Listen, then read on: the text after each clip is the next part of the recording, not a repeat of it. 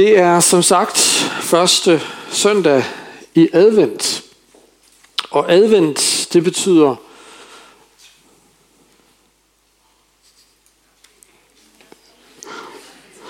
første søndag i kæmpestor spørgsmålstegn. Men øh, hvad? Vi har også fået at vide, at det er først, det er nytår, så det giver jo totalt ingen mening, det her, Kristoffer. Øhm, men advent, det betyder altså komme. Hvad er det, der kommer? Nu skal jeg lade være med at stille jer svære spørgsmål. Øh, hvad er det, der kommer i aften? Eller kommer i den her tid? Ja, det er jo forberedelsen på Jesu komme. Så det er en ventetid, og man kan sige, der ligger i den visdom, der også ligger i den kirkelige tradition, at der er sådan en forberedelse før de store højtider. Sådan er der også i kirkeåret en forberedelse på påsken. Og øh, det der med forberedelse, det, det ved jeg ikke, hvordan du har det med. Forberedelse og vente, det kan på mange måder føles som, selvfølgelig er det godt at forberede sig, og det er godt at blive klar. Men der er også noget ved det der med at vente, som er frustrerende. Måske direkte irriterende. Og øhm, vi er jo blevet tvunget til at være tålmodige i det år, vi snart er ved at vinke farvel til. Vi er blevet tvunget til at finde os i, at vi ikke bare kan sidde på alle stolene. Vi ikke bare kan synge, når vi har lyst. Vi ikke bare kan være sammen med dem, vi har lyst til. Nogen har ikke kunne holde de fester, de gerne vil holde. Nogen har ikke engang kunne holde det bryllup, de gerne vil holde. Øh, og så videre, og så videre, og så videre. Og mange føler det her pres, så man kan sige, det, det komme, som mange i virkeligheden tænker på i vores samfund, de venter på, det er måske ikke først og fremmest Jesu komme, det er vaccinens komme. Og det her med, åh, hvornår kommer den? Hvornår kommer den? Men, men der er noget ved, at vi øh, forbereder vores hjerter på det, som Gud vil, og det sætter os i stand til at tage imod det på en anden måde, end vi bare kunne, hvis vi bare sådan sejlede ind i det. Jeg kan godt tænke mig at læse nogle vers fra Jakobs brev kapitel 5, hvor Jakob han taler til kirken, og han siger sådan her, Brødre, vær tålmodige indtil Herrens komme. Tænk på, hvordan bunden tålmodigt må vente på sin jords dyrebare afgrøde, indtil den har fået efterårsregn og forårsregn. Også I skal være tålmodige og gøre jeres hjerter stærke, for Herrens komme er nær. Han taler her to gange om at være tålmodig og vente på Herrens komme. Og her taler han ikke om, om jul. Han taler, tror jeg, om det der komme derude i fremtiden, når vi venter på, at Jesus en dag, den her jord kommer ikke bare til at fortsætte, som den altid har gjort. Det er jo alle efterhånden enige om. De er bare ikke enige om, hvad der sker med den. Det vi tror som kristne, det er, at Jesus han kommer tilbage og genopretter det, som det skulle have været. Herrens komme. Han fjerner sygdom, han fjerner krig, han fjerner elendighed, han fjerner økologiske katastrofer, og han siger, se, jeg gør alting nyt. Og derfor så har vi som kristne et håb derude i fremtiden. Vi går ikke hen imod en dystopi, vi går hen imod et håb. Men det er ikke kun det håb, jeg tror, Jakob han taler om her. Han taler også om Herrens komme, som at når vi, vi, vi forventer Gud, der kommer ind i vores liv og griber ind på ganske bestemte områder og situationer, som vi står i i vores liv. Jeg har nogle ting i mit liv, hvor jeg virkelig venter på og siger, Gud, hvor lang tid skal det der tage? Nu har jeg bedt for den person i så mange år. Nu har jeg ventet på det løfte i så lang tid. Nu har jeg gået og, og, og, og længtes efter at se det her ske.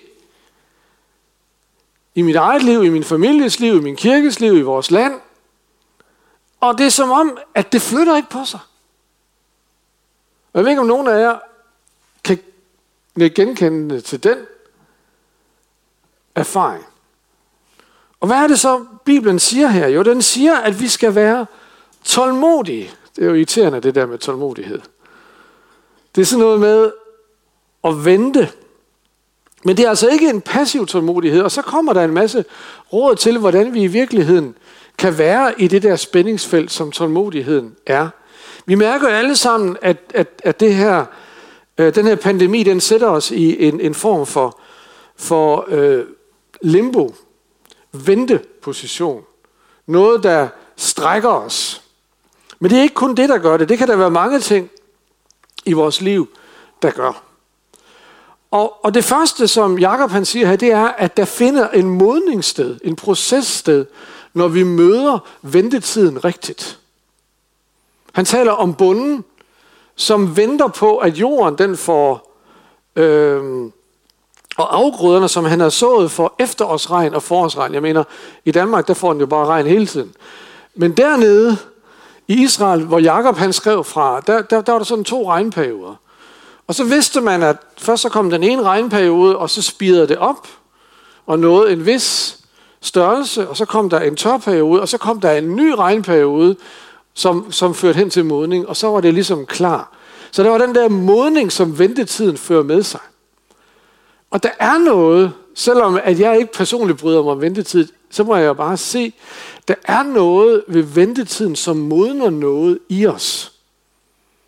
Og som gør noget i virkeligheden i vores liv, i vores karakter, når vi møder det rigtigt. Man kan også undre sig over, jøderne ventede i århundreder på deres messias. Hvorfor lå Gud der gå så lang tid? Det kan jeg ikke svare på, men det gjorde han. Og det, som er kunsten for os, det er, at vi ikke giver op i ventetiden, men at vi holder fast.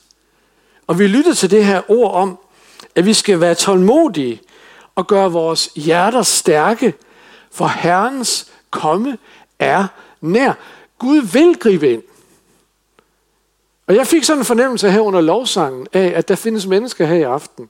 Når du møder modstand, og når du møder det der med, at det ikke går dit vej, så tænker du, at du har gjort noget forkert. Og så trækker du dig tilbage. Men det er i virkeligheden en måde at miste det på, som Gud ønsker at gøre i dit liv. Det du skal gøre, det er, at du skal acceptere, at du har ikke gjort noget forkert, men ventetiden er en del af det at vandre med Gud. Det er en del af den åndelige vækst i vores liv. Vi får simpelthen ikke den vækst frem i vores liv, der skal til, hvis ikke også vi gennemlever ventetider i vores liv. Og nogle gange så kan vi så opleve, at Gud griber ind efter en ventetid. Og så bliver det selvfølgelig særligt, hvad kan man sige, gribende for en, når man så har ventet på det, og så ser, at Gud gør det næsten imod alle os. Vi har sådan en situation derhjemme i, i, i øh, den kirke, jeg er i, hvor der er en person, som, som blev ramt af en, øh, en lille øh, blodprop i hjernen, som påvirkede hans syn. Og det gjorde, at han så mistede sit kørekort. Og det kørekort skulle han bruge på sit arbejde, så det påvirkede også hans arbejdsevne. Og det var han meget, meget ked af. Både det med ikke at kunne køre bil, og også med, at det påvirkede hans, øh, hans job. Og så var han selvfølgelig også ked af, at, at det bare gik ud over hans syn. Og meget naturligt for ham, så bad han Gud, kunne du ikke godt give mig mit syn igen? Og jeg tror, jeg nåede at bede for ham 10 gange. Og sådan ved situationer i forbindelse med gudstjenester, så kom han. Og så sagde han, ja, sagde han, jeg kan godt leve med det her. Det er jo ikke sådan livstruende. Han var sådan, tit sådan lidt undskyldende, når han kommer og bad om og bliver bedt for. Og så tænkte han også efter et par gange, det kan også være, at jeg ikke har tro nok. Du ved, det, det er sådan en tanke, man godt kan få. Er der et eller andet galt med mig? Er der et eller andet, jeg ikke gør rigtigt? Jeg sagde, det tror jeg ikke er det, det drejer sig om. Jo, men jeg synes ikke, og så videre. Og så snakker vi om, jamen, så jeg, men har du et stærkt håb om, at Gud vil gøre? Ja, det har jeg. Har du den her tanke om, at Gud kunne gøre det? Ja, det har jeg. Vil du ønske Gud skulle? Ja, det vil jeg. Jamen, så lad os bede for det. Det handler ikke om, ligesom, hvad vi kan stille op af stærke trosfølelser. Det handler om, at vi kommer til Gud og bliver ved. Og øh, han havde det på den måde, at han først havde fået en, øh, øh, en overlæge, der havde sagt, at han ikke ville få sit syn igen. Og så gik han til en anden, øh, der skulle give en second opinion. Han sagde det samme. Og da det så var gået noget tid, og så kom han tilbage, og det var det samme, og så fik han at vide, at det, det bliver ikke anderledes. Og, og hver gang, så blev han selvfølgelig lidt ked af det. Og så skulle han hen til en eller anden, jeg, jeg tror ikke, jeg kan huske hele det der ret indviklede forløb, men så endte han i hvert fald ved en tredje ekspert. Og da den ekspert undersøgte ham, så sagde, så sagde eksperten, jeg kan ikke se, hvorfor du ikke skulle have, hvorfor du ikke skulle have dit kørekort. Du ser dig ganske udmærket. Der er der ikke noget galt med dit syn på de ting, som har at gøre med, at du kan se. Og så har han simpelthen oplevet på en eller anden måde, i den der ventetid, at pludselig, så er synen kommet igen. Og, og, og han oplevede fuldstændig, at Gud har gjort et mirakel. Han ved ikke, hvornår det er sket, han ved ikke, hvordan det er sket. Han kan bare konstatere, at pludselig så er synet så normalt, at han kan få sit kørekort igen, og han kom gående og fortælle om det i kirken, og, og, øh, og viftede med sin bilnøgle. Og det er det der nogle gange efter ventetid. Så kommer Gud og gør det. Men hvorfor gjorde Gud det ikke ved første bøn? Det ved jeg ikke. Men nogle gange så skal vi være frimodige og styrke vores hjerte for Herrens komme er nær. Men det er ikke det eneste, Jakob han siger. Han fortsætter med at tale om, hvad vi også kan gøre, udover at være tålmodig. Lider nogen blandt jer ondt, står der i vers 13. Du må gerne tage den næste slide. Er nogen, så skal han bede. Er nogen glad, så skal han synge lovsang. Er nogen iblandt jer syg, skal han tilkalde menighedens ældste, og de skal salve ham med olie i Herrens navn, og bede over ham. Og troens bøn vil frelse den syge, og Herren vil gøre ham rask, og hvis han har begået synder, vil han få tilgivelse for dem. Bekend derfor jeres synder for hinanden, og bed for hinanden, om at I må blive helbredt. En retfærdig spøn formår meget, stærk som den er. Elias var et menneske under samme kår som vi, og han bad en bøn om, at det ikke måtte regne. Og det regnede ikke i landet i tre år og seks måneder. Og han bad igen, og himlen gav regn, og jorden lod sin afgrøde vokse frem. Hvad gør vi i ventetiden, udover at være tålmodige? Vi tager Gud med i vores liv. Er nogen iblandt jer, Lider nogen iblandt jer ondt, skal han bede. Jeg vil gerne tage næste slide. Altså, det er ikke kun noget, vi gør hen i kirken. Det er noget, vi simpelthen gør i vores liv. Vi tager Gud med. Hvis vi synes en dag, at vi ikke rigtig fik sendt vores børn ordentligt afsted, hvis vi har sådan nogen, så kan vi bede for dem. Hvis vi synes, at det er svært på arbejdet, ligesom at få samarbejdet til at fungere, så kan vi bede for det. Og det behøver ikke at være sådan lang alt muligt. Vi siger bare, Gud, vil du være med? Og nogle gange så er det næsten bare et suk, at man beder. Eller bare, herre, hjælp. Det er vældig enkelt. Det er vældig jordnært. Og det er sådan helt ned til, at man ikke kan få pengene til at slå til, og så siger man, Gud, må jeg godt få nogle gode tilbud her i dag, eller hvad ved jeg. Sådan stort og småt. Vi bringer Gud ned i vores behov, og, og, og har ham ikke bare abstrakt, du og min, vi har stået og sunget her om vores venskab med Herren og sådan noget, men meget konkret. Og der sker noget, når vi i ventetiden tager Gud med i vores tanker, i vores dagligdag, i vores samtaler, i vores forventning. Men det er ikke alene behovene, vi, vi kommer til Gud, med, det er også glæderne. Så er nogen af jer glade, siger han, så skal han synge lovsang. Øhm, og det er jo fantastisk at synge lovsang her i kirken. Der er ligesom, man skal bare koble sig på, så kører det. Men det skal også være en motivation til, en hjælp til, at du også synger lovsang i din hverdag. Og så er der måske nogen, der tænker, kære venner, du ved ikke, hvordan jeg synger.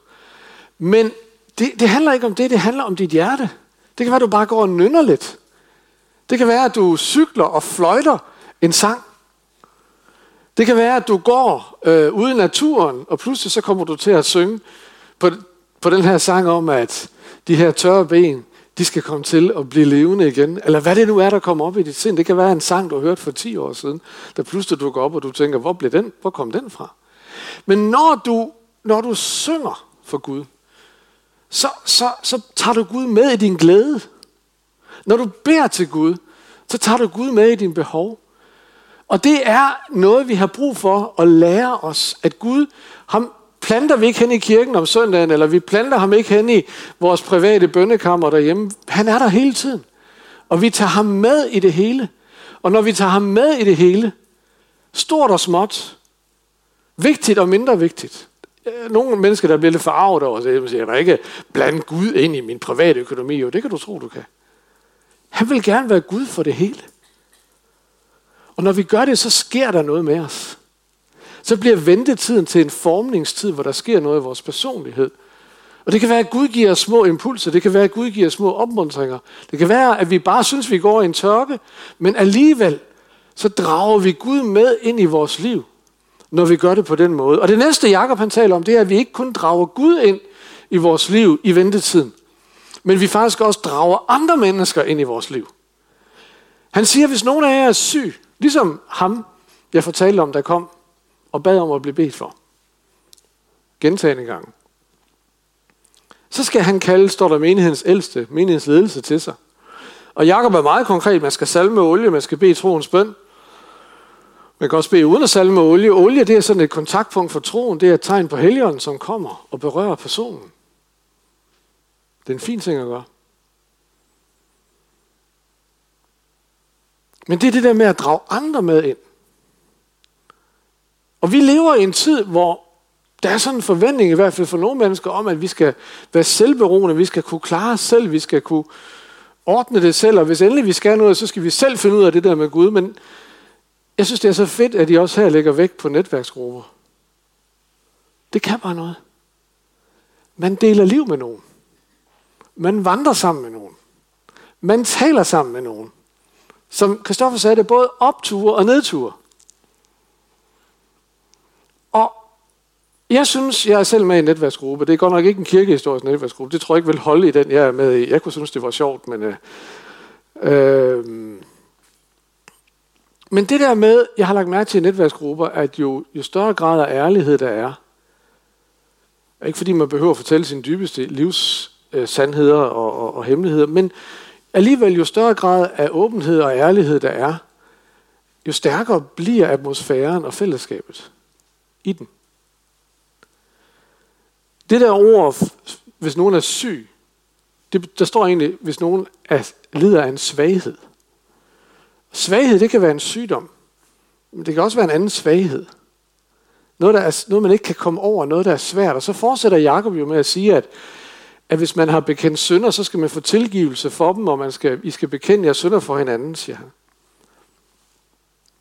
Så det er altså et fællesskab, vi også drager andre, eller vi drages ind i, når vi venter.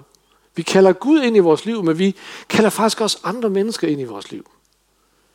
Ikke kun i det der liv, vi udstiller, måske nogle gange på Facebook, se hvor godt jeg har det. Men det der liv, som det virkelig er. Det her, det kan jeg simpelthen ikke finde ud af. Vil du bede for mig? Jeg bliver ved med at gentage den samme dumhed igen og igen. Jeg ved ikke, hvad jeg skal gøre ved det. Vil du ikke bede for mig? Og så beder den anden, de andre for mig. Og så sker der noget. Jeg, jeg har oplevet det gentagende gange i mit liv. Jeg kan gå i de samme cirkler. Men når jeg ligesom bryder min stolthed og siger, at jeg har brug for hjælp. Vil du lytte for mig? Fortrolighed. Vil du bede for mig? Så sker der noget. Der sker en befrielse. Der sker en nådes ting fra Gud. Gud formidler noget igennem det andet menneske. Det er ikke noget for så vidt med det andet menneske at gøre. Det har noget at gøre med, at jeg drager andre ind i fællesskabet. Og der virker troens bøn. Så når du venter, skal du ikke bare være tålmodig. Du skal drage Gud ind i dit liv. Og når du venter, så skal du heller ikke bare være tålmodig og drage Gud ind i dit liv. Du skal også drage andre ind i dit liv. Og i det der samspil mellem dig selv og Gud og de andre, der sker der noget. Gud griber ind. Gud handler. Og Gud frigør dig til også at være en hjælp for andre mennesker, ligesom andre mennesker er en hjælp for dig. Fordi Jakob han siger, husk på, at en retfærdig spøn har en helt utrolig kraft. Og nogle gange så kan vi tænke, at det her det gælder sådan nogle særlige, åndelige, helt fantastiske mennesker.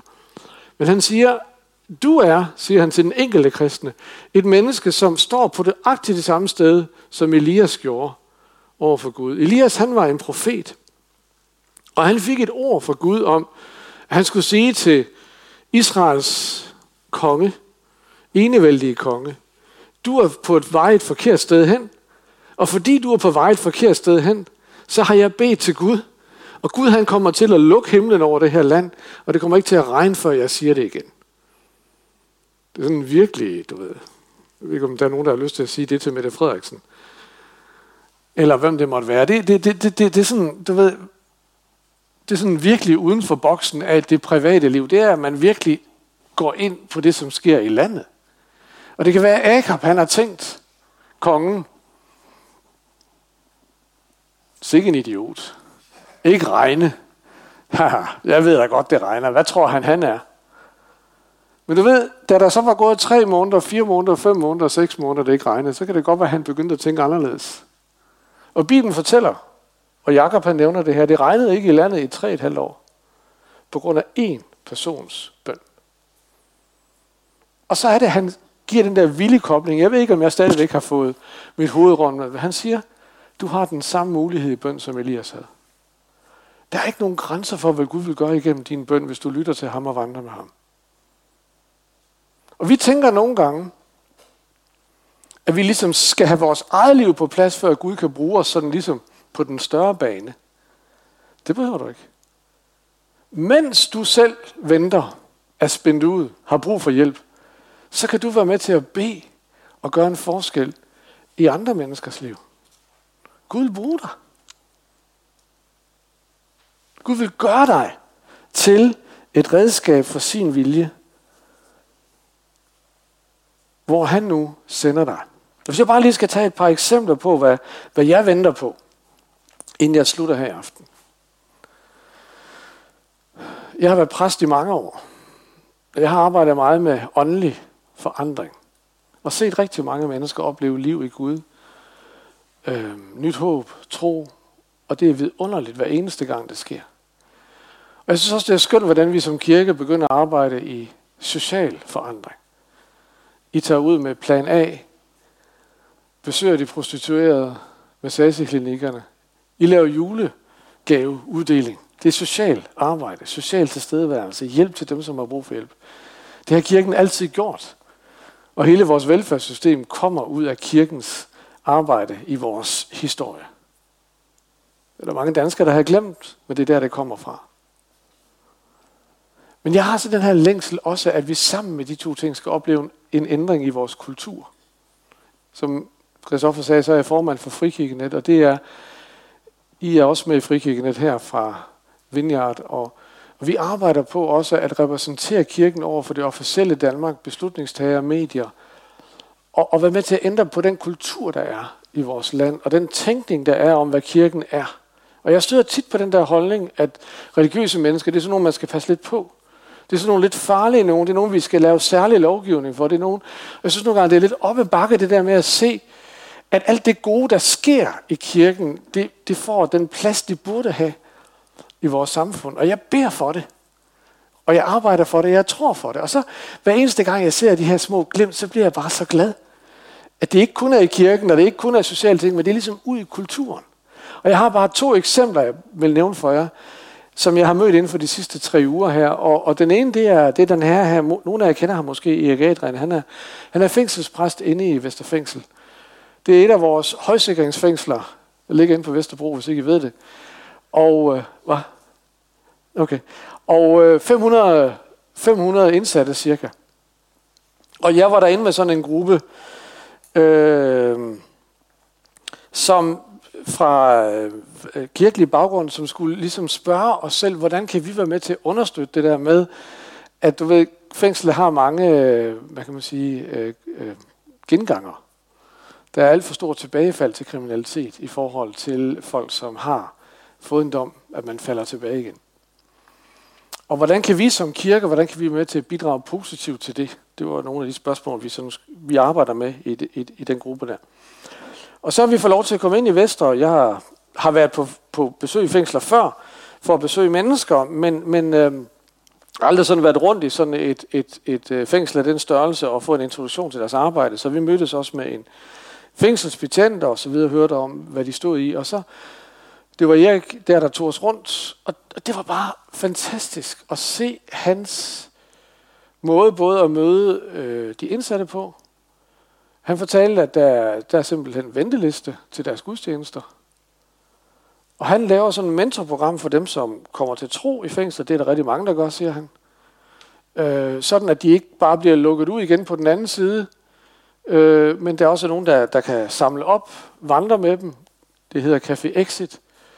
Og han kobler dem sammen med folk. Og, og der se den måde, hvorpå han har både har fået en adgang, og, og det er jo en af de ting, som stadigvæk er i vores samfund. Kristoffer fortalte mig, at han selv har været arbejdet øh, i, sådan en, i en rest. Og, øh, og jeg, jeg sagde bare, Gud, tak, her er et tegn på, at du virker i kulturen. Og der er sådan et lys, der skinner midt der, hvor der er rigtig mange mennesker, som har det svært at lukke det ind og har det mørkt. Og her har du plantet et menneske, som lyser af dig, og som gør en forskel, og som hjælper mennesker til dig. Må vi da få mere af det i vores land? Der, hvor der er mest brug for det.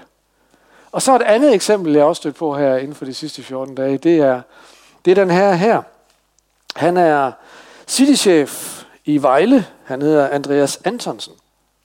Og øh, vi har et præstefællesskab i Vejle, og vi mødes en gang imellem folke- og frikirkepræster, og så var der en, der var kommet i kontakt med ham, havde inviteret ham med, og vi tænkte, det er da meget fint at møde ham, øh, og høre, hvad han sådan gerne vil for vores by. Og, og mens vi snakkede sammen, så, kunne, så, kunne, øh, så, så blev det tydeligt, at han ville ikke bare gerne have et høflighedsvisit til præsterne i byen. Han ville gerne have et samarbejde. Han ville gerne have, at vi var med til at præge vores by. Med til at præge de arrangementer, der var i byen. Og vi fortalte også om de ting, der vi gør i byen. Altså, det er også julehjælp og familienetværk og, og forskellige ting, som, øh, som vi nu som kirke har gang i i vores by. Og så fik vi sådan en rigtig dejligt brev bagefter Jeg bare lige citere lidt fra her. Jeg er oprigtig glad for vores fremtidige samarbejde, skriver han. Der kommer helt, det kommer helt sikkert til at løfte vores by. På mødet snakkede vi om flere aktiviteter, som kunne sættes i gang på den, både på den korte og den længere bane. Og for at vise City Vejles ambitioner for samarbejde, så vil vi gerne donere overskuddet fra julearrangementet søndag den, og så videre faktisk i dag, til et af jeres mange flotte projekter. Jeg tænker, fedt. Tænk, at vi kan få et partnerskab om at være med til at præge og, og arbejde sammen for at gøre noget, måske også for udsatte og andre i vores by. Og Gud, han virker både i kirkens fællesskab for åndelig forandring. Han virker, når vi rækker ud med, med forandring i det sociale, men han virker også ude i kulturen. Han vil også ændre kulturen, sådan at der bliver mere lydhørhed for vores røst og for vores øh, input i det samfund, som vi er en del af. Nu skal vi bede sammen.